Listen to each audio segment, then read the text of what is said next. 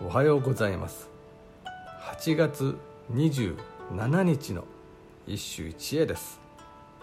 椎川歌集より「厚助を荻の葉にこととう人も亡き者来る秋ごとにそよとこたうる。荻の葉にこととう人も泣き者を来る秋ごとにそよとこたうる。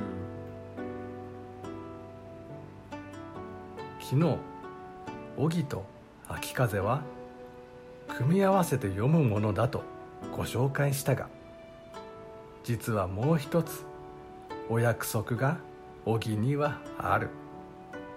それが「そよ」だ。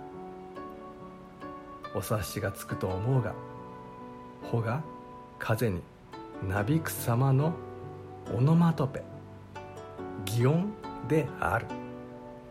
これを「そうよ」つまり同意の意味として合わせ読むのが和歌では上等なのだ。